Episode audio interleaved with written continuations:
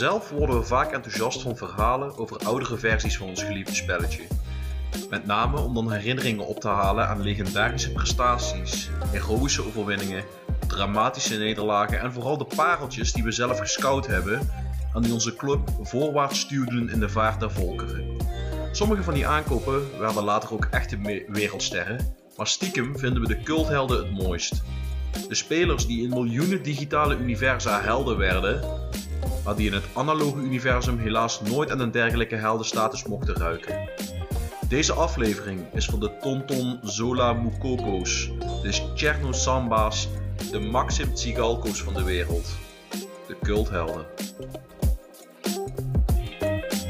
De Football Managers United podcast. Hallo lieve luisteraars en welkom bij alweer een nieuwe aflevering van de Football Managers United podcast. Mijn naam is Guido en vandaag zijn Björn en Koen, de Cherno Samba en Tonton Zola Mukoko bij mijn Maxim Tsigalko. Had je, had je nou niet gewoon even drie nieuwe namen kunnen, uh, kunnen verzinnen? Dat had gekund, maar ik wil niet al mijn kruid verschieten bij de intro al. Ah, oké, oké. Nou ja, goed. Uh, fair enough. Maar kennen jullie ze wel? Uh, nou, Mukoko is toch gewoon van, van Dortmund? Bedoel je? Andere Mukoko. Oh, dat is een andere Mukoko. Aha.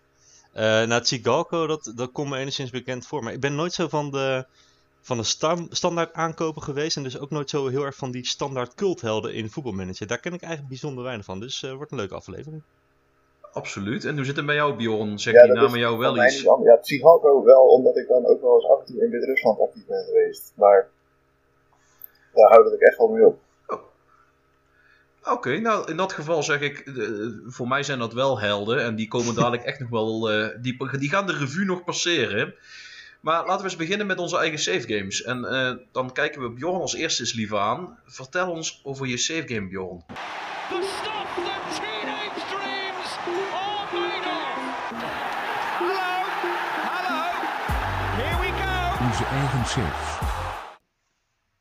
Ja, volgens mij de, de laatste keer had ik het toen over de MLS. Dat ik daar uh, in New York actief was met de plaatselijke FC Red Bull. Daar uh, ben ik uiteindelijk vrij snel ook weer weggegaan. Ik heb ook de Champions League eigenlijk meteen in mijn eerste seizoen weer gewonnen. Door in de finale LAFC te verslaan. een zinderende partij die eindigde in bloedstollend saaie strafschoppen. En dus toen was eigenlijk dat... strafschoppen zijn nooit saai, toch? Ja, ik heb er niks mee. Zeker op FM, dat is dan nog heel belangrijk. Ligt eraan wie de strafschoppen laat nemen. Als je je penalties laat nemen door mensen als Ron Vlara en Jaap Stam, dan is het nooit zwaar. Ja, nee, uiteindelijk. Er, was wel een Nederlandse uh, inbreng. van Ramsey van de Velde, als ik het goed herinner. Die jongen die bij Feyenoord vandaan kwam. Maar daarna dus uh, daar weggegaan en op zoek gegaan naar een nieuwe, nieuw continent om de Champions League te gaan winnen. Uh, nu ben ik in Afrika terechtgekomen, waar alleen Zuid-Afrika speelbaar was. Uh, ik had nog geen extra competities bijgeladen, dus ik moet het doen met Zuid-Afrika. En uh, daar nu met Stellenbosch FC nice. aan de slag gegaan. Kan niet fout gaan. Ik ben daar zelf uh, geweest. Dus dat is geen verkeerde omgeving om een langere tijd te vertoeven. Ik denk niet dat ik met Stellenbosch de Champions League ga winnen. dus dat wordt een opstapje naar een, een, Orlando Pirates of andere grootmacht in, in eigen ah, Je bent niet van plan om Stellenbosch nog even een beetje op te bouwen van de grond af? Nou, ja. Ik, ik geef mezelf niet uh, 30 jaar okay. dus uh, ik hoop het iets sneller van elkaar te boksen. Ik ken Stellenbos eigenlijk vooral van de wijn. Dat is toch een... Uh, ja, ja dat klopt inderdaad. Dat is echt de wijn van Hallo weer van, van Zuid-Afrika. Dat drinkt hij nu ook standaard bij het voetbalmanager. Ja. ja. Support your locals. Ja, zeker. en ik stel altijd de vraag heb je nog grote namen in huis. Maar aangezien je bij Stellenbosch zit en waarschijnlijk niet eens in de, in de, in de hoogste afdeling van Zuid-Afrika. Ja, uh, dat, dat wel, zeker. Maar uh, ja, een, een cultheld eigenlijk wel te bestaan, of althans, op basis van zijn naam. Roy Keen Avontuur. Wat? Roy Keen Avontuur. ja, Roy Keen is, is nice. zijn voornaam. Ik, ik, ik ben fan. Ja. Uh, ja. Ik, ik moet dus die staat standaard in de basis. Ik moet er trouwens aan denken, nou je het hebt over, uh, over Zuid-Afrika. En dat is, inmiddels hebben ze die, die fout gepatcht. Maar in een van de vorige versies was er één Zuid-Afrikaanse ploeg die standaard alleen maar Nederlandse spelers spawnde als Newgens. Het bleek dat die club afkomstig was uit Ermelo, wat klaarblijkelijk ook een dorp is in Zuid-Afrika. Maar die kregen alleen maar Nederlandse spelers die veel te goed waren voor de rest van de divisie. En nou ja, dat leverde hele leuke tafereelen op. Daar kon je trouwens ook grandioos misbruik van maken. Um, maar volgens mij hebben ze dat inmiddels dicht, dichtgetimmerd. Ah, dat is ja. Maar uh, cool. En, en, en uh, hoe zit het met uh, het niveau van de competitie? waar moeten we het mee vergelijken? Oeh. Nou, niet niet hoog, zeg maar. Nee, ik denk, er zijn ongeveer twee of drie ploegen daar. De, de Sulawesi, nou, ingewikkelde naam. Orlando Pirates en nog één of twee andere ploegen. Die een beetje van, van Champions League niveau uh, op dat niveau mee kunnen. Maar verder uh, vergelijk ik het een beetje met de hoofdklasse, denk ik.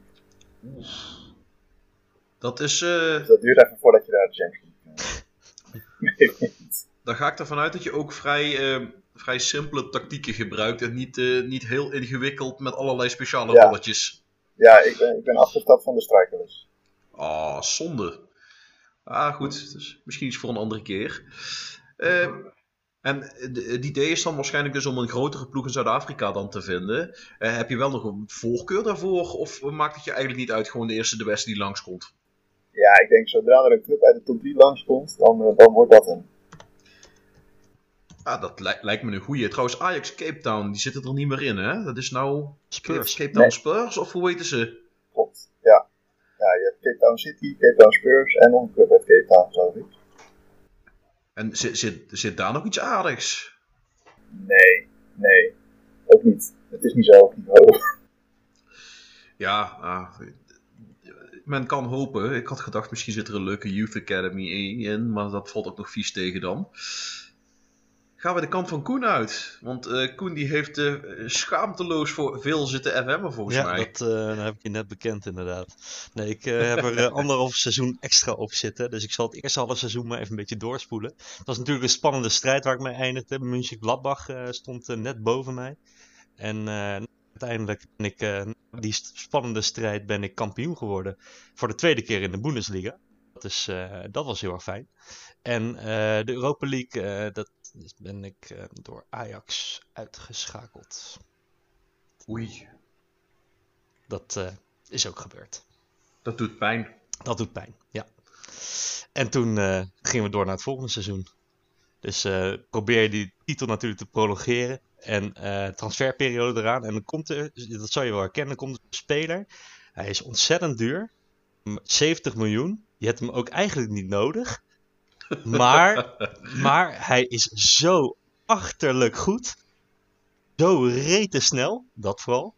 Dat ik kon hem gewoon niet laten lopen. Ook met zijn snelheid al helemaal niet. Uh, ja, hij kon dus in de spits en als rechtsbuiten. En daar heb ik eigenlijk al twee toppers lopen. Dus ik heb hem gewoon gekocht. Uh, ik heb mijn andere spelers niet kunnen verkopen. Dus dan zit er maar één ding op: je tactiek veranderen. Dus ik heb nu een tactiek met twee spitsen en een rechtsbuiten en zonder linksbuiten. Dus die vloek van die linksbuiten die is ook weg. En dat werkte eigenlijk als een, uh, als een, als een tierenlier. dat, is, dat is ook een oplossing. Ik ben benieuwd wat Erik daarvan vindt. Niet, niet we gaan klooien met de rol tot we het werken krijgen. Nee, ik stel gewoon helemaal geen linksbuiten meer op. nou ja, maar het werd echt supergoed. Dus ik heb meteen uh, de, de Duitse Supercup die kwam. Uh, de 5-1 gewonnen van München Gladbach. Dus nou, dat ging al hartstikke lekker. Uh, de eerste bekerwedstrijd met 14-0 gewonnen. Acht keer de reservespits scoorde acht keer. Um, nice. nou, toen, uh, na een wat stroeve start in de Bundesliga, uiteindelijk gewoon echt onverslaanbaar geworden. En ook in de Champions League kreeg ik nu echt een ontzettend makkelijke pool weer, net als de vorige, uh, vorige keer. Nu Lazio, Celta en Young Boys. Nou, en dit keer wel door... Champions League hebben we In de Champions League, ja. En dit keer wel door naar de volgende ronde. Voor het eerst ook weer, dus dat is ook wel een beetje gênant. En zelfs na de winterstop gingen, uh, ging de prestatie nog de goede kant op. Zelfs toen ik tijdens de tijden van de Afrika Cup, waarbij ik best wel twee hele, ja, eigenlijk wel mijn twee beste spelers verloor. Uh, ook nog te maken kreeg met een blessuregolf. En toen kon ik echt een stuk of zeven spelers niet opstellen of zo. Uh, die alle zeven wel gewoon frequent speelden. En ook die twee Afrikaanse spelers die kwamen ook nog eens geblesseerd terug. Dus dat zat ook niet helemaal mee. Uh, maar ook toen eigenlijk maar alleen verloren van München Gladbach en de rest van allemaal gewonnen. Uh, maar toen eigenlijk net alle spelers weer uh, inzetbaar waren, iedereen was terug van de Afrika Cup, iedereen was blessurevrij, was ik echt in één knip in de vingers was ik, was ik gewoon mijn vorm kwijt. En ik win vier wedstrijden achter elkaar niet. Uh, gelijkspel tegen Bayern München, daarna verliespartij tegen volgens mij Vrijberg thuis zelfs. en ook nog twee uitwedstrijden die ik gewoon had moeten winnen. Um, Au. Ja, dat, en, ja, Leipzig presteerde ook echt super goed. Dus die zaten nek aan nek bij mij. Dus die stonden ineens acht punten voor. Uh, dus ja, dat, dat, dat is dan funest. En ik stond uiteindelijk in de Bundesliga met nog drie wedstrijden te gaan. Acht punten achter op Leipzig. Dus ja, dan denk je dat gaat niet meer lukken. En dan verliest Leipzig de volgende ah. twee wedstrijden. En dan, of uh, één gelijk, één uh, verlies. En uh, win ik de volgende twee wedstrijden. En uiteindelijk is het zo geëindigd. Leipzig is eerste geworden met 76 punten. Daarna tweede München Gladbach met 75 punten. Daarna wij met 75 punten. Daarna Bayern met 74 punten. Er zijn vier ploegen op twee punten verschil geëindigd. Hmm. Dus dat was ook het echt... zijn wel de betere ontknopingen. Het was echt absurd spannend. Um, nou, ik zat in die vormdip toen ik in de Champions League tegen Chelsea moest. Eerst uh, in de, hoe heet het, in de volgende ronde. Twee gelijke spelen. Helaas de verkeerde met 1-1. Dus met uitdoelpunten uh, eruit. Dus dat was zuur. Uh, maar dan heb je natuurlijk altijd de beker nog. Hè. Niet alles glipte door mijn vingers. Ik had in de beker had ik Bayern München uitgeschakeld, Leipzig uitgeschakeld en in de finale wachtte Hertha BSC. En die heb ik met een zakelijke 2-1 heb ik die, uh, heb ik die verslagen. en dus nu ook voor het eerst de beker gewonnen. Dat duurde ook heel lang. Uh, dus de enige prijs die eigenlijk nog ontbreekt is de Champions League. Proficiat. Ja. Nou, dan gaan we daar gewoon voor. Ja. inmiddels ook legende binnen de club. Dus ik wacht nog eventjes en dan kan ik een, uh, een nieuw stadion aanvragen. Ik hoop nog even bovenin die legendelijst te komen. Dat, dat, is, dat, is die, dat is die bekerwinst, hè? Dat, dat doet het hem. Dat is die, die ontbrekende trofee in de prijzenkast.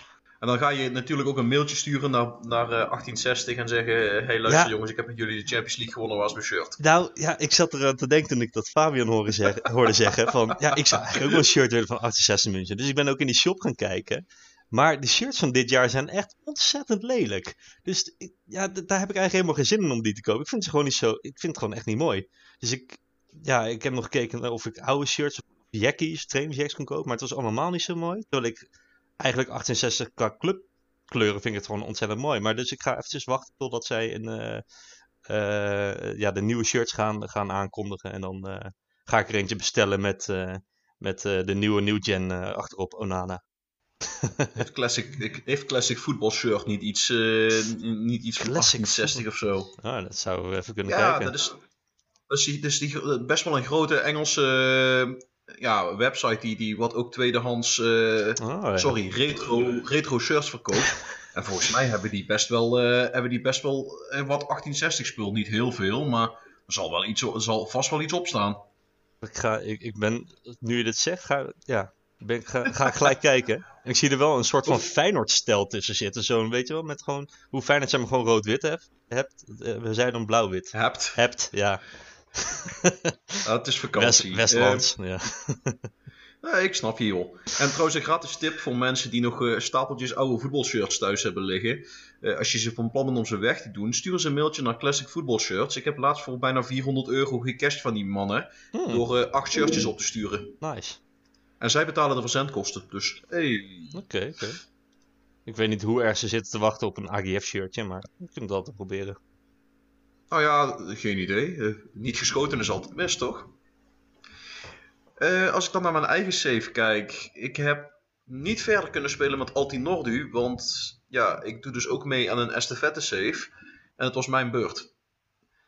En ja, ik, uh, eigenlijk is het, ben ik een soort van tussenpauze. Want het idee is dat we doorgaan naar een nieuw continent om daar de Champions League te pakken. Ik bedoel, we hebben Europa en we hebben Zuid-Amerika nu.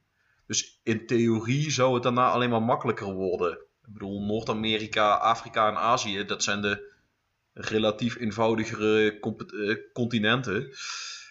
Alleen, ja, er is natuurlijk nog niks vrij. Dus ja, ik, ik zit nog maar bij Sao Paulo dan. Um, en ik heb de eerste helft van het seizoen met de State Championships erin. Maar dat is eigenlijk een soort ja, veredelde oefencampagne. Er spelen geloof ik twee andere ploegen in mijn, uh, in Sao Paulo die ook op het hoogste niveau uitkomen. Maar ja, ik heb ook wedstrijden met 11-0, 8-0, 13-0, 7-0, 17-0 gewonnen. Tegen ploegen uit lagere divisies. Er zat er eentje bij waar mijn uh, aanvaller er op een gegeven moment 8 of 9 doelpunten in gejast heeft. Ik geloof die gozer heeft de competitie afgesloten met 33 doelpunten in 15 wedstrijden. Ja, dat, eh, ik zal niet zeggen dat het niet leuk is. Maar er zit ook niet echt uitdaging in als je van tevoren toch al weet dat je gaat winnen. Dus ik heb me dan maar vooral bezig gehouden met als een uh, maloot uh, aan- en verkopen. Ik geloof dat ik uh, iets van 17 of 18 spelers verkocht heb en dan, dan ook weer 14 of 15 voor teruggehaald. in totaal iets van 133 miljoen gecashed, 90 miljoen uitgegeven. Wat ik dan altijd leuk vind is spelers halen uit Europa. Dan haal je of spelers die gesjeest zijn die uh, als jonge talenten vertrokken zijn en je haalt ze dan terug in de hoop ze weer op te poetsen en weer door te kunnen verkopen. En een paar oude lullen. Uh, oude lul die jullie nog kennen is Eder Militao, die voor 4,5 miljoen van Valencia overkwam. Die is 33. Maar die kan prima als rechtsback of centrumverdediger meedoen. En omdat je daar toch 80 wedstrijden in een seizoen speelt, die pakt zijn wedstrijdjes wel. En ik heb een ja, voor de rest een paar grote ja, new gens gehaald. Dus dat zegt, zegt niet zoveel. Waar ik wel trots op ben is, uh, ik heb een uh, aanvaller gehaald van Paris Saint-Germain voor bijna 40 miljoen. Van 2 meter 2. Dus nou, uh, eens kijken wat dat gaat doen in een strikerless setup. en het enige andere leuke is, we spelen 4-2-4-0. Shout-out naar Neva trouwens, die met die tactiek begonnen is. En ik heb hem eigenlijk een beetje verfijnd en, en bijgewerkt. Er staat iets heel leuks. Het, het, het werkt lekker. Ook, ook interessant om nog even terug te komen op de spelmakersaflevering. Ik heb mijn spelmaker op rechts buiten gezet. Want dan krijgt hij meer tijd aan de bal. En ja, hij legt dus heel veel van die mooie crosspasses over de verdediging heen. Op die jongen van 2 meter. En die, kopt hem, die legt hem dan met het hoofd klaar voor een van die andere aanvallers of een inlopende middenvelder. En dat, dat, gaat, dat, dat werkt dus een trein. Oké. Niet, niet heel verfijnd, maar het werkt. En, ach ja, laat gaan. Dus, uh, dus daar gaan we voor. En ik denk dat, het, dat we daarmee uh, gaan beginnen aan het thema van deze week, namelijk uh, de culthelden. It's just the most extraordinary scenario you could have dreamt of. The unthinkable unfolds before our eyes. Het thema van de week. En ja, die figuren die ontstaan natuurlijk ja, niet zomaar. Uh, een cultheld, ja, die heb je nodig. Anders ga je het spelletje te serieus nemen. Dat, dat hele pantheon van, van cultfiguren, dat hebben we nodig om ons daaraan ja, te helpen herinneren dat het ook maar een spelletje is. En ik denk dat het een soort van. Uh, ook een herkenningspunt is voor buitenstaanders om te zeggen: Oh ja, maar daar, daar heb ik ook wel een keer van gehoord. Want wat is, wat is voor jou een cultheld, Koen? En dan bedoel ik niet qua naam, maar waar, waar moet hij aan voldoen?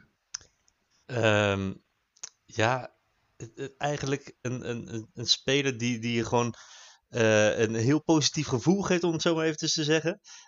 En dat hoeft niet eens per se te zijn omdat hij zo goed presteert. Eigenlijk gewoon de, de uber-cult held, om het zo maar te zeggen. Als ik gewoon even naar het echte le uh, leven uh, uh, refereer. Dan kijk ik bijvoorbeeld fijn naar een Stefan Babovic of zo. Die gewoon echt geen knikker geraakt heeft.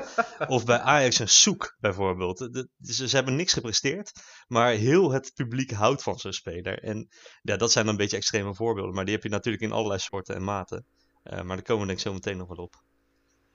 Ik, ik denk dat dat een hele, hele mooie omschrijving is. En, en hoe kijk jij er tegenaan, Bjorn? Ja, wel een beetje hetzelfde inderdaad. Ik vind dat met, bijzondere namen vind ik altijd dat het blijft toch lekker hangen. Uh, als ik naar, naar Zuid-Afrika kijk, ik, ik dan toch ook wel zo'n tik, net als jij, om een beetje Wikipedia door te, door pluizen. Toen kwam ik ineens weer terecht op het WK van 2010 met Shabalalala. Ja, de ja. van, van ja, die scoorde het eerste. Tegen Mexico. En een mooie ook nog. Ja, een soort Giovanni van Bronckhorst-achtige uithaal uh, vanaf links in, in de bovenhoek. Ja, dat, dat soort spelers, dat, dat is zeker goed. Ja. Dus dan, heb, dan hebben we al, ze hoeven niet per se sportief briljant te zijn, maar ze, ze moeten iets hebben wat, wat aanspreekt. Dat kan zijn een coole naam, zoals Chabalalalala.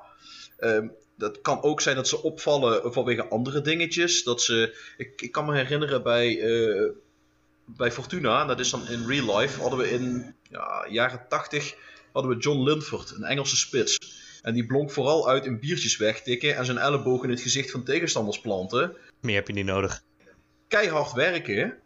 En ja, het was wel een enorme cultheld. Een uh, apart verhaal trouwens nog. Er, er gaat een uh, verhaal rond in de binnenstad van, uh, van Sittard. Dat John Linford meestal in, in zijn vaste stamkroeg. Dan ging hij op de bar staan. Dan haalde hij zijn leuter uit zijn broek. Dan zijn broekzakken eruit. En ging hij met dat ding rondzwaaien en zeggen: Look, I'm the Elephant Man. en dat, dat zit denk ik niet in voetbalmanager. Um, maar stel je voor dat zo'n speler dat, dat je spelers had van wie dit soort dingen in het nieuwsitem komen. Ik denk wel dat je dan een instant cult held te pakken zou Zeker. hebben. Nou, om even terug nog te komen op namen. Daar had ik er even een aantal van opgezocht nog. Uh, wat bij mij was blijven hangen. En zo heb ik bij mijn Bury game heb ik ooit, en dan ga ik het even goed uitspreken. De keeper gehad die heette Jean Ralahayanahari. En dat was een Fransman. Het was niet eens een. Uit Madagaskar. Nee, nee, het was een Fransman. Nee! Ja. en uh, ik heb, ben ooit bondcoach geweest bij het Nederlands elftal. En degene die mij naar de wereldtitel uh, heeft geschoten, die heette Ben Brak. Dus die had gewoon een instant kater. of, uh, hoe vind je deze? Familie van eerdere culthelden. Dus bijvoorbeeld in mijn huidige game zit nu in de rechtsback van Nederland heet nu bijvoorbeeld Randal Nelissen. Of Sidney Kramer.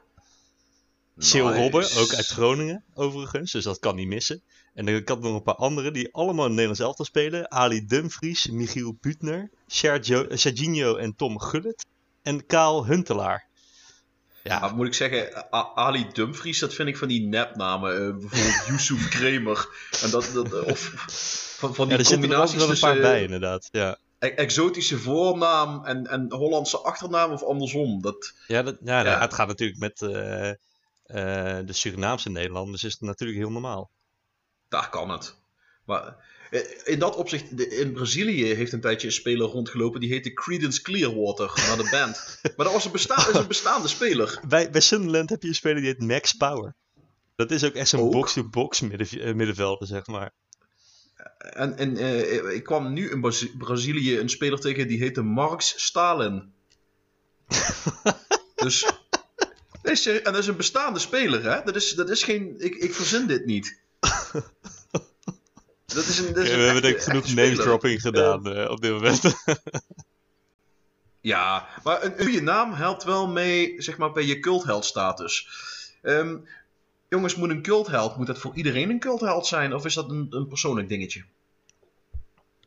Nou, nee, absoluut persoonlijk, denk ik. Nou, een beetje combinatie van beide. Cultheld kan ook wel ge breed gedragen zijn, toch? Ja, om maar even een breed gedragen naam te noemen. Een Jacques Polak is denk ik voor iedereen wel een cultheld. Ja, ja, ja dat klopt. Maar, Zeker. Kijk, heb jij inderdaad bij een Fortuna Sittard of een, een persoonlijke club waar jij fan van bent, heb je er toch ook altijd een paar persoonlijke tussen zitten. Ja, ik, ik denk dat bijvoorbeeld voor Koen uh, zal Malairo Bogarde een absolute cultheld zijn. Zeker. Nou ja, en na die ene uh, ros van 20 meter in de kruising is dat ietsje minder geworden. Maar verder is het een cultheld. Heeft dat in zekere zin niet wel bijgedragen aan zijn status als cultheld? Het eerste ja, seizoen dat, wel... hij niet tegen je, dat hij niet bij je speelt, scoort hij gelijk tegen je.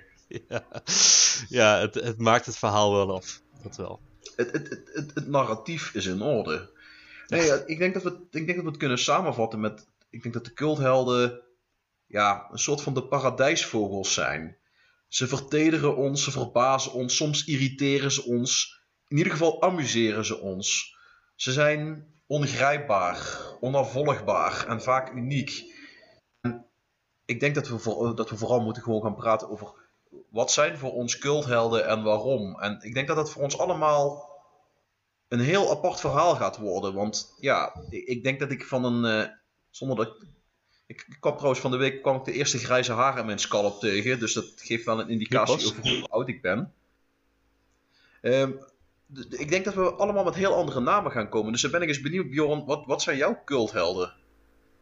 Ja, de eerste naam die mij wel te binnen schoot was Björn Daniel Sverrisson. uh, het zat hem in, weet ik, in de naam. Ik ben daar, uh, dat was eigenlijk mijn eerste aankoop. Ik weet het nog, bijna als de dag van gisteren, in, in 2008. Met Reinier. De eerste grote naam die ik daar uh, aantrok. Die kwam over van FH Hafna Fjörder zeg maar als ik het niet goed uitspreek. Maar ja, dat was echt, echt een box-to-box middenvelder die ook best nog wel gewoon een Was dit niet dezelfde naam die Fabian pas heeft proberen uit te spreken?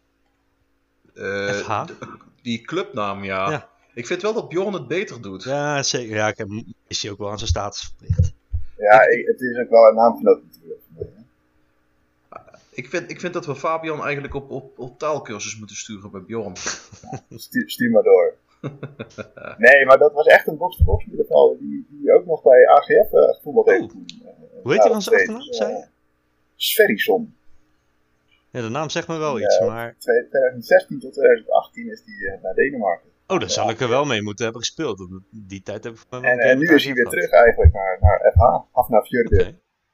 Nice. Dat, dat was wel een naam die bij mij meteen te binnen schoot. Maar als ik nou, naar mij persoonlijk bij AZ, eh, waar ik toch altijd ook in de hout nog wel eens in het stadion zat met een Barry van Galen en Tariq Sektiori. Wat niet de beste voetballers waren, maar ja, die toch wel redelijk onder de cult eh geschaard konden worden. Ik zou bij AZ ook denken aan eh José Fortes Rodriguez. Nog zo één. N- niet de meest verfijnde voetballer, maar eh, nou ja, eh, hij stond er wel altijd. Ja, en hij pakte redelijk veel kaarten. Dat is ook wel waar, waar hij uit opviel. Spaans temperament. Ja. Maar dan ben ik eens benieuwd waar, waar Koen aan zit te denken bij, bij zijn cultheld. Eh, nou, ik had er al in, in eerdere afleveringen hebben natuurlijk al wel wat eh, genoemd, zoals Rick Hogendorp en Colbein Siktersson, vooral Colbein Siktersson. eh, en Morten Rozenquiist, maar dat is een new gen. Maar in mijn Bury game heb ik denk wel heel veel culthelden gehad. Eh, daar, de eerste, die, die zat al meteen in mijn, in mijn team, dat was Nicky Adams.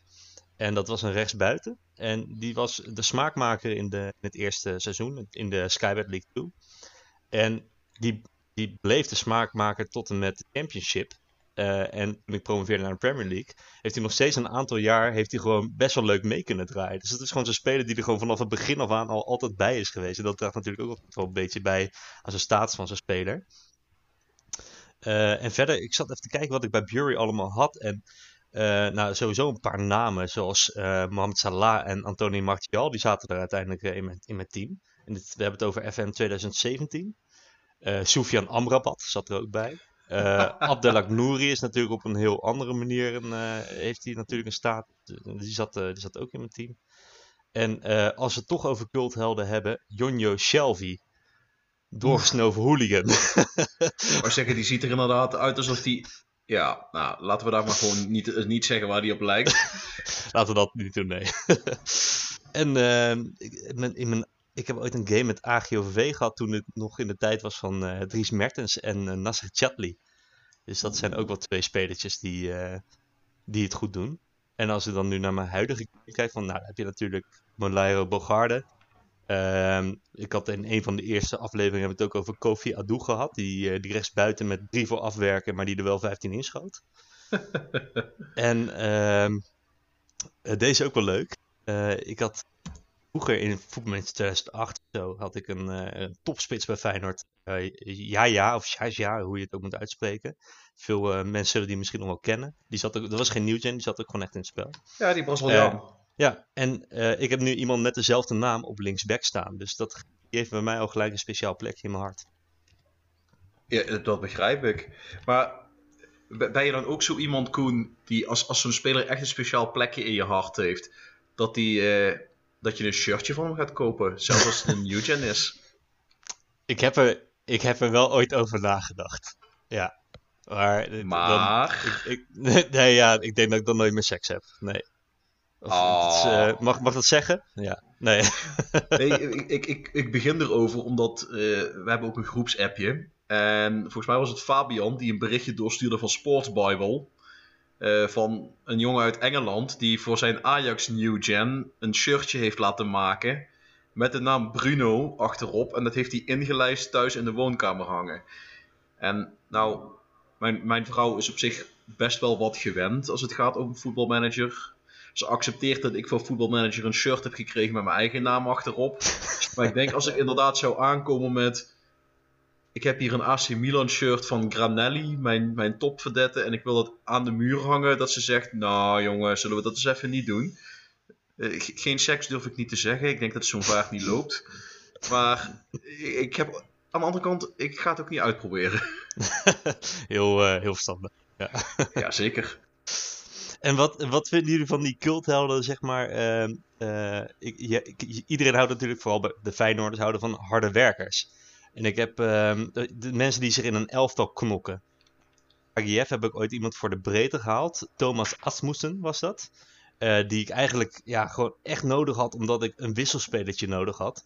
En die is uiteindelijk gewoon een heel erg belangrijke vaste kracht geworden. En zo'n persoon, ja, ik weet niet met wie je dat zo goed zou kunnen vergelijken, maar... Uh, Alexander misschien... Östlund. Nou ja, en Mark Diemers die wel presteert bijvoorbeeld. Snap je? Uh, Christian Gian. Gian, ja. maar zo'n speler is natuurlijk ook, dat, dat, die, die gun je het dan ook helemaal. Ja, maar dat is in, in, in een van die hele oude championship managers had je Taribo West. En Taribo West was transfervrij. Die was toen volgens mij net weggestuurd bij Inter Milaan. Dat was een 26-jarige Nigeriaan. Maar hij was gratis. Hij wilde overal naartoe komen. Fysiek ijzersterk. En ik weet niet of je ooit een foto gezien hebt van, van uh, Taribo West. Zo niet, google hem dadelijk eens. Dat is een enorme Afrikaanse voetballer met uh, groen-witte dreadlocks in. Dus dat is zo'n zo'n hoofd, als je het ziet, waarvan je denkt... Ja, dat, dat blijft je wel bij als je die een keer ziet lopen. Um, ja, hey, Taribo, Taribo, Taribo West. Taribo West. Taribo West. Ja, ik schrijf het verkeerd. uh, hij is ook, uh, hij is ook Nigeriaans international geweest. Heeft volgens mij zelfs aan een WK meegedaan. Uh, dus het is, het is, niet zo dat het een complete koekenbakker was. Maar hij had een soort groen-witte dreadlock-knotjes bovenop zijn hoofd. nogmaals, als je, als, je, als je hem ziet, dan, dan denk je, ja, dat, dat, dat vergeet je niet. En anders, Koen, speciaal voor jou, omdat je Google skills niet, niet optimaal zijn. Ik heb hem inmiddels. Ik, ik schreef, ik schreef Tari Bo West, maar het was dus Taribo West. Ja, ja. Dat, nee, dat. Maar als we het dan toch over de mijn, mijn ultieme cultheld in voetbalmanager, die heeft zelfs nooit bestaan. Niet in de zin van dat het een new gen was. Maar het is een speler die standaard in een spel zat, maar toch niet bestond. Dat is uh, de legendarische Tomadera. En daar hebben we het in weet... de aflevering met Jeroen over gehad, volgens mij. Ja, dat klopt. Dus dat is eigenlijk de Portugese researcher die zichzelf voor de gein in het spel gezet heeft. En ik denk dat dat was de definitie van een cultheld. Hij was goedkoop, hij wilde overal naartoe komen, hij presteerde redelijk. Dat was zo'n speler die je letterlijk van de laagste divisie naar de Champions League toe kon schieten. En die dan ook nog loyaal was en niet tussentijds begon te zeiken dat hij weg wilde. Wat zeg maar tegenwoordig al die spelers doen. Dan hebben ze drie doelpunten gemaakt, nieuw contract en anders ga ik naar een grotere club. Maar gaat dan lekker. Er zit een klein beetje frustratie in. Is niet te merken. Nee, valt bijna niet op, joh. Um, maar als we dan, uh, laten we ook even terugkomen op die drie namen die ik in het begin genoemd heb. Want dat is natuurlijk niet helemaal voor niks geweest. Uh, Maxim Tsigalko, die hebben jullie misschien het afgelopen jaar in de, in de nieuwsberichten langs zien komen. Die was overleden toch? Dat klopt. Die is, uh, die is inderdaad gestorven op, nou volgens mij nog relatief jong, als in nog geen 40. Hm. En voor, volgens mij stond er letterlijk bij het overlijdensbericht: ja, het was geen geweldige voetballer, maar iedereen kende hem vanwege dat spelletje. En daar werd hij ook overal op aangesproken. Van hey, je hebt me toen naar zoveel Champions Leagues geschoten. En ja, aan de andere kant, dat is natuurlijk absoluut cult. Maar hoe triest is het dat je voornaamste prestatie is dat je er in een spelletje waar je zelf nog niet eens invloed op hebt gehad, goed was. Ja, maar aan de andere je bekijkt het ook wel heel erg negatief. Want je kan het ook zeggen, hij heeft tenminste meer bereikt dan al die andere namen die we nu niet noemen in voetbalmanager. Die gewoon uh, heel stilletjes de tijd passeren. Nee, dat is wel waar. Daar, daar, daar heb je absoluut gelijk in. Dus dat was Maxim Tsigalko. Uh, van Cherno Samba, dat is uh, met name in Engeland een enorme cultheld. dat was ooit een enorm supertalent van Millwall. En op het moment dat het tijd was om door te breken, brak hij niet door. Uh, is wel nog international geworden. Is wel nog, maar dat was er zo eentje die kon je op zijn. Die speelde dus bij Millwall. Volgens mij was dat toen nog de League One. Die kon je voor een half miljoen kon je hem ophalen. En die reegde doelpunten aan elkaar alsof het kralenkettingen waren. En dat was, was zo'n speler die gewoon. Daar, daar kon je gewoon nog 15 jaar mee vooruit. En dan was hij dan tegen, het, nou ja, dan was je 15 seizoenen verder. Dan, keek je, dan had je wel een nieuwe speler gevonden. Eh, hij is wel nog international geworden van een of ander, een, een of ander Afrikaans land. Eh, durf ik even niet te zeggen of het Guinea was of. Hij, hij, is, hij is in ieder geval international geweest. eh, maar is eigenlijk nooit echt van, van, van, de, van Gambia, dat was het. Hij heeft voor Gambia interne, interla- eh, vier interlands gespeeld. Maar ja, voor de rest heeft hij gespeeld voor Cadiz, het, het B-elftal van Malaga, Plymouth Argyle, Wrexham, eh Haka in, eh, in Finland, Panelotik, Pan, Panetolikos in Griekenland en FK Tunsberg in Noorwegen. Nou ja, dan kun je vrij veilig zeggen dat je geen topcarrière eraan over hebt gehouden. Maar, carrière. Ja. precies, maar in dat, in dat spelletje kent, kent iedereen hem. Want ja, superspits. En hebben jullie ooit het boek gelezen eh, Football Manager Stole My Life van Ian McIntosh? Eh, nee. Nee, maar die is op een gegeven moment dus met Tonton Zola Mukoko om tafel gaan zitten. Wat een eh, Zweedse, ook volgens, ook volgens mij Gambiaan was. Die is op zijn veertiende naar Derby County vertrokken. En zat er ook vanaf zijn veertiende in het spel. Dat kon toen nog. Dat was een megatalent, maar in het echt nooit doorgebroken. Terwijl de fans riepen om hem op te stellen, omdat ze hem vanuit het spelletje kenden. Wat dan weer zorgde voor druk. En daar is hij dan onder doorgegaan. Dat vertelde hij ook. Dat hij dus op straat werd aangesproken door mensen die hij niet kenden. Die zeiden van waarom sta je niet het eerste, want je bent zo goed in mijn spel. En dat hij dan het gevoel had dat hij dan moest presteren. En dat hij daardoor eigenlijk Maar zichzelf geforceerd heeft. ik, ik denk dat, dat menig voetbalmanager-speler en eh, ook FIFA-speler overigens toch ook wel moet bekennen dat een, een groot gedeelte van eh, de voetbalkennis die zo'n persoon heeft gebaseerd is op het spelletje wat hij speelt. Ik, ik kan niet ontkennen. ik, kan, ik kan in ieder geval niet ontkennen dat als ik zo'n naam hoor, dat ik dan wel even in mijn zeg maar, database in mijn hoofd naga van van welke club ken ik hem ook alweer? Waar heeft hij gevoetbald? Dus nee, dat, dat herken ik wel. Of dat je denkt van, hé, hey, maar zat hij niet daar? Of was het nou in het spel? Of was dat in het echt dat hij die transfer gemaakt heeft? Dat, dat ik merk ik wel dat ik, nou, dat ik daar af en toe last van begin te krijgen. maar eh, ehm, we hebben nu een paar van die culthelden gehad. Maar ik, ik ben eigenlijk benieuwd naar meer verhalen. Want kom op jongens. Eh Johan, jij moet er toch ook nog een paar hebben? Ja, ik denk een, een voorbeeld wat we haast hebben, wat jij net noemt, is, is een Mika Aritalo. Oeh, Finland. Die ken ik wel. Die ook, ik, ergens van 2008, 2009 ongeveer. Tweede, een 2008 van de maar grootste bij elke, elke Feyenoord game eh, kwam een scout ermee. Mika Ja, Ayerita. en- en- Ja, Die kon ook moeiteloos mee, inderdaad, in de top. Eh, en, en kostte, nou, een appel en een ei, bij wijze van spreken. Paar Maduka. Schaar ik daar ook wel onder aan. Over Die kwam ook volgens mij uit Noorwegen.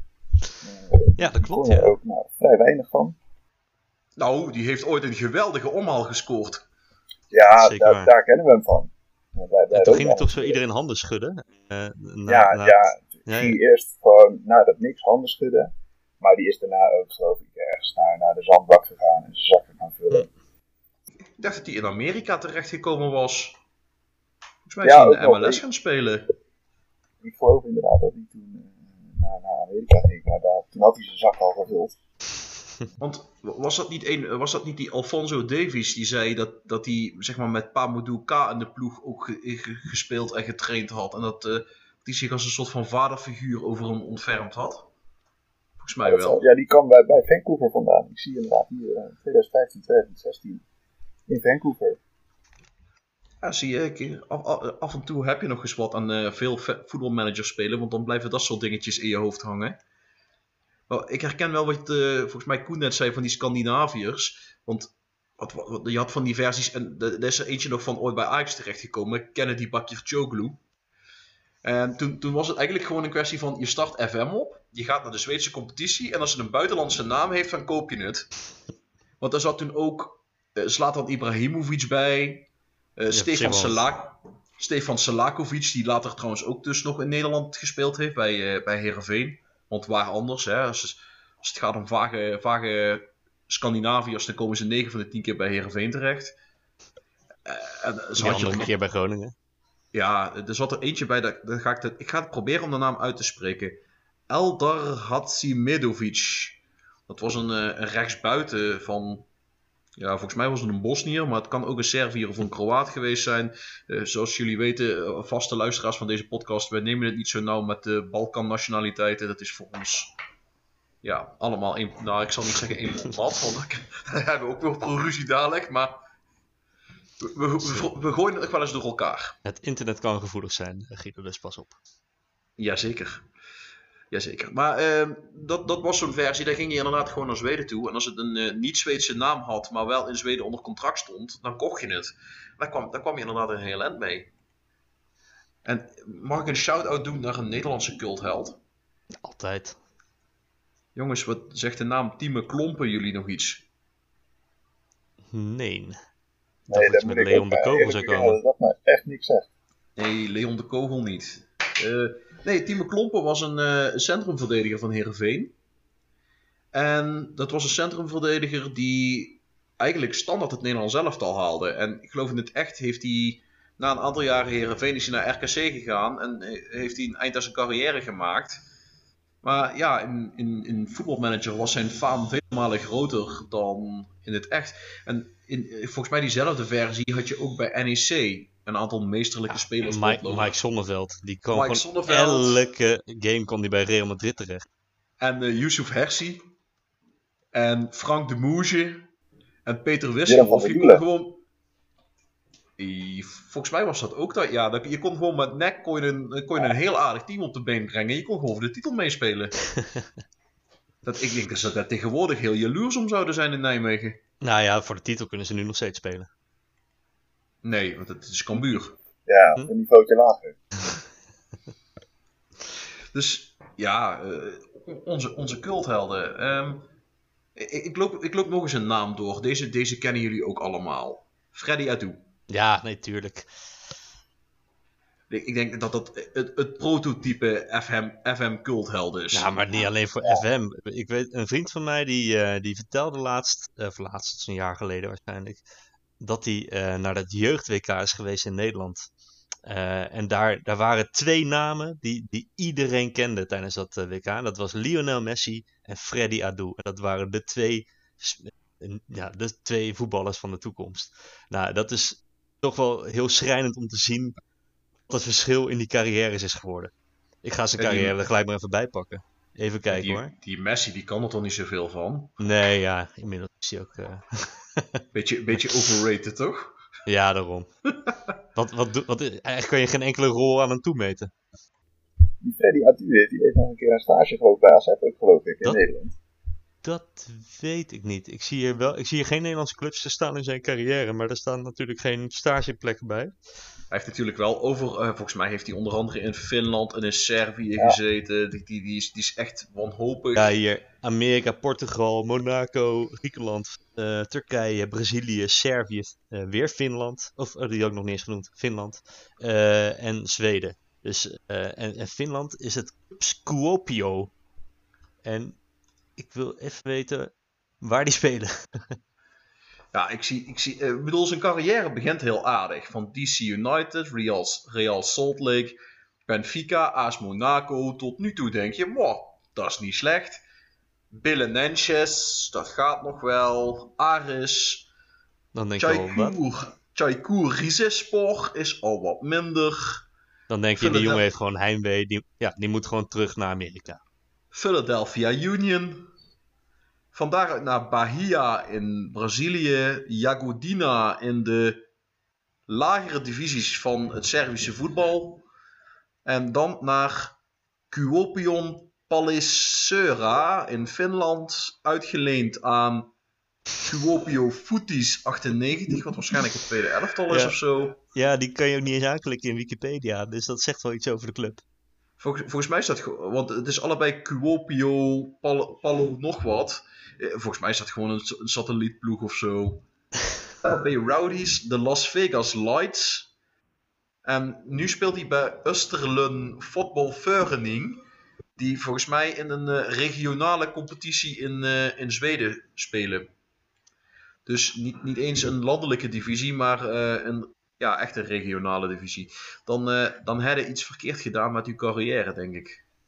dan vraag je dan toch af hoe je dan ooit zo talentvol en zo goed kon voetballen, zeg maar. Zo talentvol ben geweest en zo goed kon voetballen. En Ah, dat, dat, dat er dus niet meer uitkomt uiteindelijk. Want hij is, nu, hij is dan uiteindelijk ook gewoon slechter dan dat hij... Hij is, hij is gewoon een negatief talent eigenlijk. Iemand die Ja, alleen maar slechter wordt. Ja, toch met, met die druk van buitenaf die je dan krijgt. maar wel 17 interlands, hè? Voor... Maar de druk bij Österlen FF zal nu toch niet zo hoog meer zijn? Nee, dat, dat mag ik hopen van niet voor hem. Ja, eh, in, in Nog dat opzicht heb ik er andere dan... cult- eh, Andere culthelden nog. ja, ik heb er Ehm, nog eentje van hetzelfde kaliber. Ah, jij Anthony nou, van de- eerst. Anthony van de Borre. Die zegt me ook wel iets. Dat was... eh, Belgische rechtsback is dat toch? precies, die kon, je als, als, die kon je samen met Vincent Company... kon je die bij Anderlecht toen ophalen. Oh ja. En eh Compagnie was toen ook wel echt- 18 en verdediger, eh, centrumverdediger. En Van der Borre was een rechtsback van 16. En nou, daar zei iedereen van, dat, dat wordt minstens zo'n talent als Compagnie. En nou ja, we, we- nou ja, het feit dat Koen, Koen dacht, wacht, ik heb die naam ooit eens een keer gehoord. Ja, hij heeft En wel ik een denk- betere carrière gehad dan Freddy Adu, dat wel. Dat klopt. Dat klopt. En, en, to- en desondanks eh 28, 28 interlands voor België gevoetbald. Maar wat me dus opviel is, hij is op een gegeven moment in 2017 is hij, heeft hij zijn contract ingeleverd bij Anderlecht. En toen is hij naar, eh, naar Afrika vertrokken. Naar Tout Puissant Mazembe eh, uit Congo. Oké. En, Eén wedstrijd ja. gespeeld. I- Niet veel in ieder geval. En daar heeft hij op een gegeven moment ook wel zijn carrière beëindigd. En nu is hij weer begonnen en is hij weer teruggegaan naar Anderlecht. Hij heeft gewoon Als drie jaar niks. Als voetballer, hij heeft drie jaar niks gedaan. En hij is weer teruggegaan, want wie is de manager van Anderlecht? Compagnie. Compagnie En het cirkeltje is rond. is weer eens rond. Maar wat wilde Deze jij zeggen, Koen? voorbereid. Ja. Ja, zeker. Eh, nou, wat, wat, wat ook wel van die culthelden zijn in mijn ogen. eh, ik heb er nu eentje in het begin van mijn eh 68 game gehad. eh, Sascha Mulders. Dat is gewoon zo'n grote gebochelde spits, weet je wel. Zo'n ijzervreter om te zien.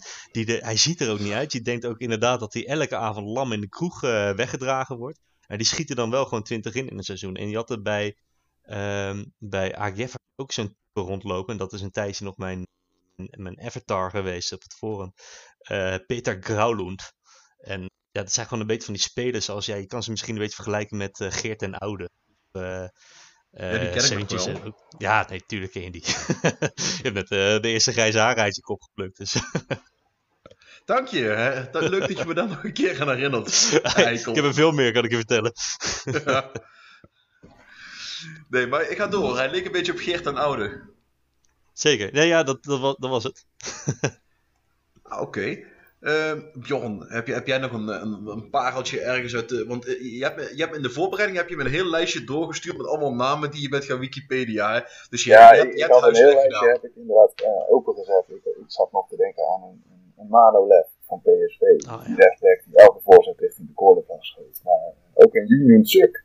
Die, die bij Ajax aan de, op de toekomst aan de, letterlijk aan de poort zat te rammelen om, een- om een contractje te krijgen. Dat is wel een mooi verhaal. Die, die gewoon een enkeltje in Nederland had geboekt. En eh voetbalclubs afging. En gewoon bij Ajax begint ook. En bij Ajax begon inderdaad. En daar gewoon ook nog, ik denk, eh, wel een paar keer in, in, eh, in het elftal gekomen is. En daarna Ja, bij Groningen nog best wel gewoon een goede tijd gehad. Ja, want het was natuurlijk uiteindelijk voor- vooral cultheld bij, eh, onder het Ajax-publiek die, die hem ook altijd eh, toezong. Eh, en, en een, bepaald deuntje, ik kan hem even niet meer herhalen. Maar ehm, ik hoorde van een, van een vriend van me die best wel hardcore voor Ajax is. Dat, dat Zoek dat heel anders interpreteerde. Hij dacht echt dat hij werd uitgelachen door het publiek elke keer. Wat Hmm. in feite natuurlijk ook een klein beetje zo was misschien, als je het heel, heel kritisch gaat bekijken. Ja, maar dat gun je zo'n jongen dan eigenlijk ook weer niet. Nee, maar zeker. ik heeft best een, een goede carrière gehad. Wel. Hij is bij Porto terechtgekomen en Oh. nu geloof ik al een paar jaar in Frankrijk eh, actief. Niet verkeerd. Ik, ik heb trouwens wel nog een, eh, een, een voormalig wereldrecordhouder. Of trouwens, hij is volgens mij nog steeds wereldrecordhouder. Eh, zijn jullie nog bekend met eh, Nicolas Milan? Nee. Colo Colo. Precies, vertel. Ja, eh, FM 2008 is dit, hebben we het over. Die, die kon Als het nou goed is in wel. categorie uh, Mika Aritalo praktisch gratis ophalen bij Colo Colo. Raúl Rusescu was ook in hetzelfde jaar. Klopt. En, en uh, Nicolas Milan is dus vooral bekend geworden omdat het de jongste speler ooit is die een professioneel duel gespeeld heeft. Hij was 14 jaar en een beetje. Oh, ja, dat kan me wel. En hij werd toen gezien als een enorm talent. Hij vergeleek zichzelf ook met uh, Cristiano Ronaldo. En in Football Manager werd hij ook enorm gehyped. En dat spel was hij ook enorm goed en had hij ook de potentie om uit te groeien tot de nieuwe Ronaldo.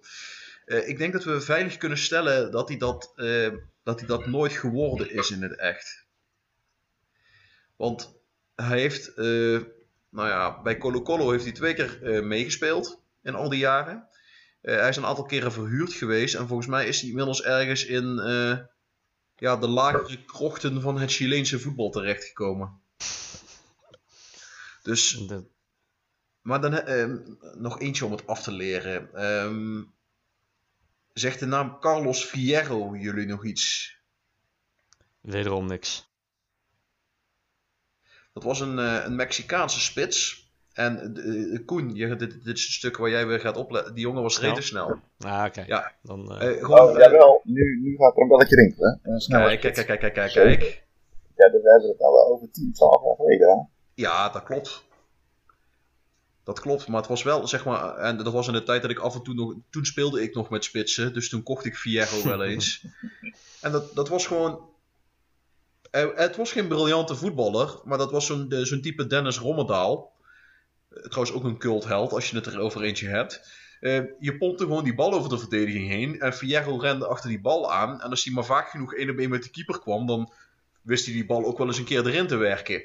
En nou ja, dat, het, het was een hele straightforward tactiek die je dan hanteerde. Het was niet heel verfijnd. Maar dankzij Fierro werkte het. En ik heb nog één kleine anekdote. Die staat los van Fierro, maar wel, heeft wel met Fierro te maken. Eh, dat was volgens mij in een van die versies dat je ook op een, eh, een spelersnaam kon klikken. En dan zeg maar bij zijn agent kon kijken welke andere spelers dat hij in de stal had. En dan kwam ik nog een transfervrije Mexicaan tegen, wat dan een new gen was. Eh, die heette Raúl Salvador. En die heb ik toen met Fortuna onder contract genomen. En dat was in de tijd dat Fo- Fortuna Europese topmacht begon te worden. En die jongen is volgens mij uiteindelijk nog tot 200 of 300 optredens in het eerste elftal van Fortuna terechtgekomen. Dus nou, het, eh, het, het, het was een hele aardige, dacht ik, dacht ik zo. Dus, eh, Ja, dan is best een prima, prima kracht dan. Zeker. En ik vond, het is voor mij een cultheld geworden. Niet zozeer omdat hij... Het was geen spectaculaire speler, want het was een rechtsback. Maar gewoon de manier waarop ik hem ontdekt heb. Niet, niet gescout, maar ik klikte eigenlijk per ongeluk op die agent. Ik zag dat hij een transfervrije speler in zijn, eh, in zijn stal had zitten. En daar heb ik eens op geklikt. En gewoon eens voor de gein een, een trial aangeboden. En een trial werd een contract.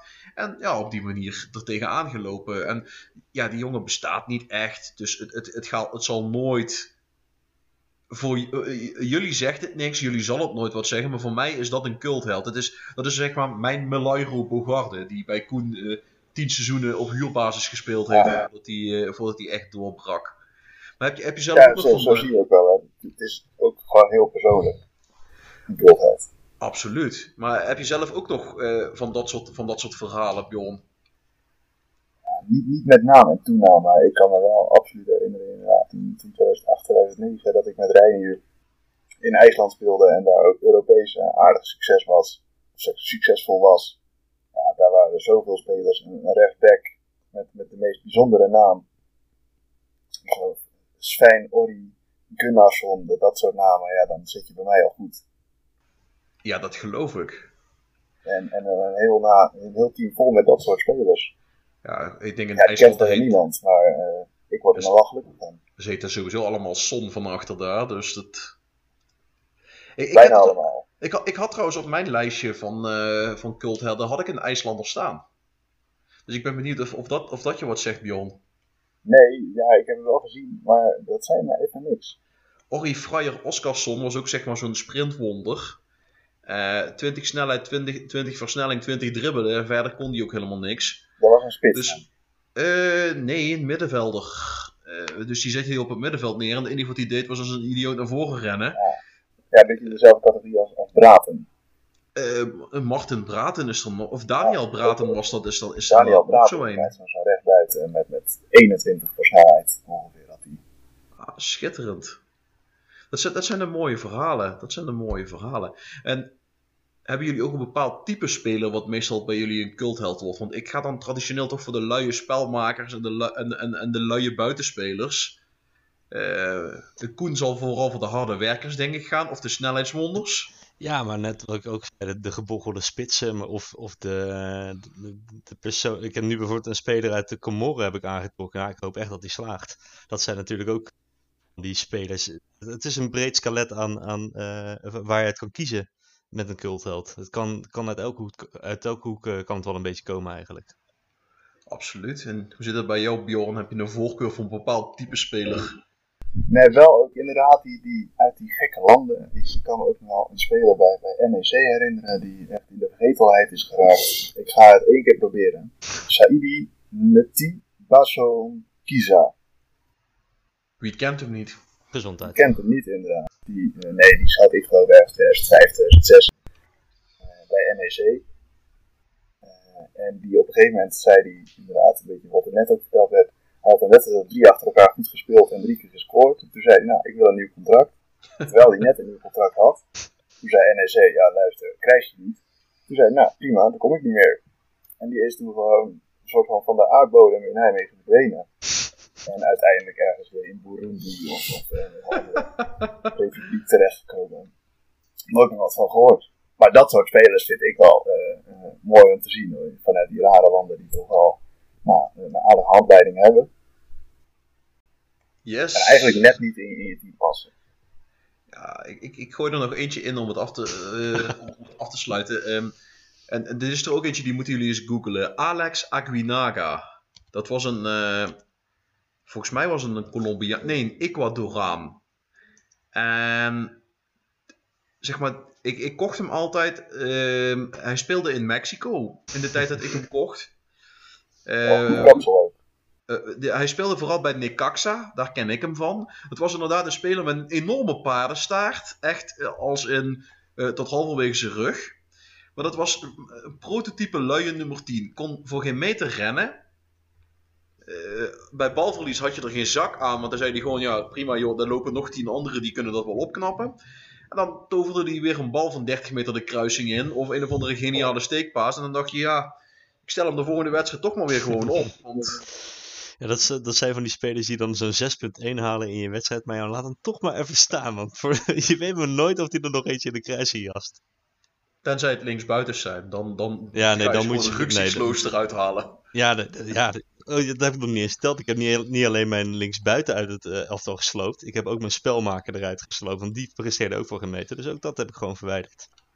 Heb je daar, nog, heb je daar trouwens wel nog iets aan gedaan? Ja, oké, die heb ik wel van, gewoon eh, die heb ik wel van rol verwa- veranderd. Die heb ik niet helemaal gewoon, eh, die heb ik niet op goal gezet of zo. Dat, dat zou, dat zou gewoon een goed idee zijn, twee keepers, bedenk me nu. Maar goed. dat is wel een leuke manier trouwens om spelers weg te pesten. Hè? Door, ze gewoon op een compleet on- on- onnatuurlijke positie te laten spelen en trainen en dan te zeggen zo. En, nou, nou werk je de deur uit. Maar eh, ik merk dat we beginnen af te dwalen. Ik denk dat het tijd is eh, voor eh, de club en de speler van de week. En heeft een van jullie een idee voor de club van de week? Want anders dan heb ik er wel één. Normaal bereiden we dit altijd voor, eh, Guido. Ja, weet ik. Maar ik, ik, ik, heb me voorbereid. Ik heb een club van de week. Ja, nou, brand spring er maar in dan. Brilliant! Just brilliant! He gave that the works. Oh, what about that? What about that? De club van de week. Ehm AD Chao Caetano. En dat is een, een Braziliaanse ploeg. Uiteraard, hè, de naam zegt, zegt het al min of meer. Eh, die ploeg heeft. Die speelde inmiddels in de Braziliaanse Serie D. Dus eh, niet in een speelbare competitie. Maar dat was. Nou, zeg maar tien jaar geleden was het gewoon een, een, een stabiele Serie A-ploeg.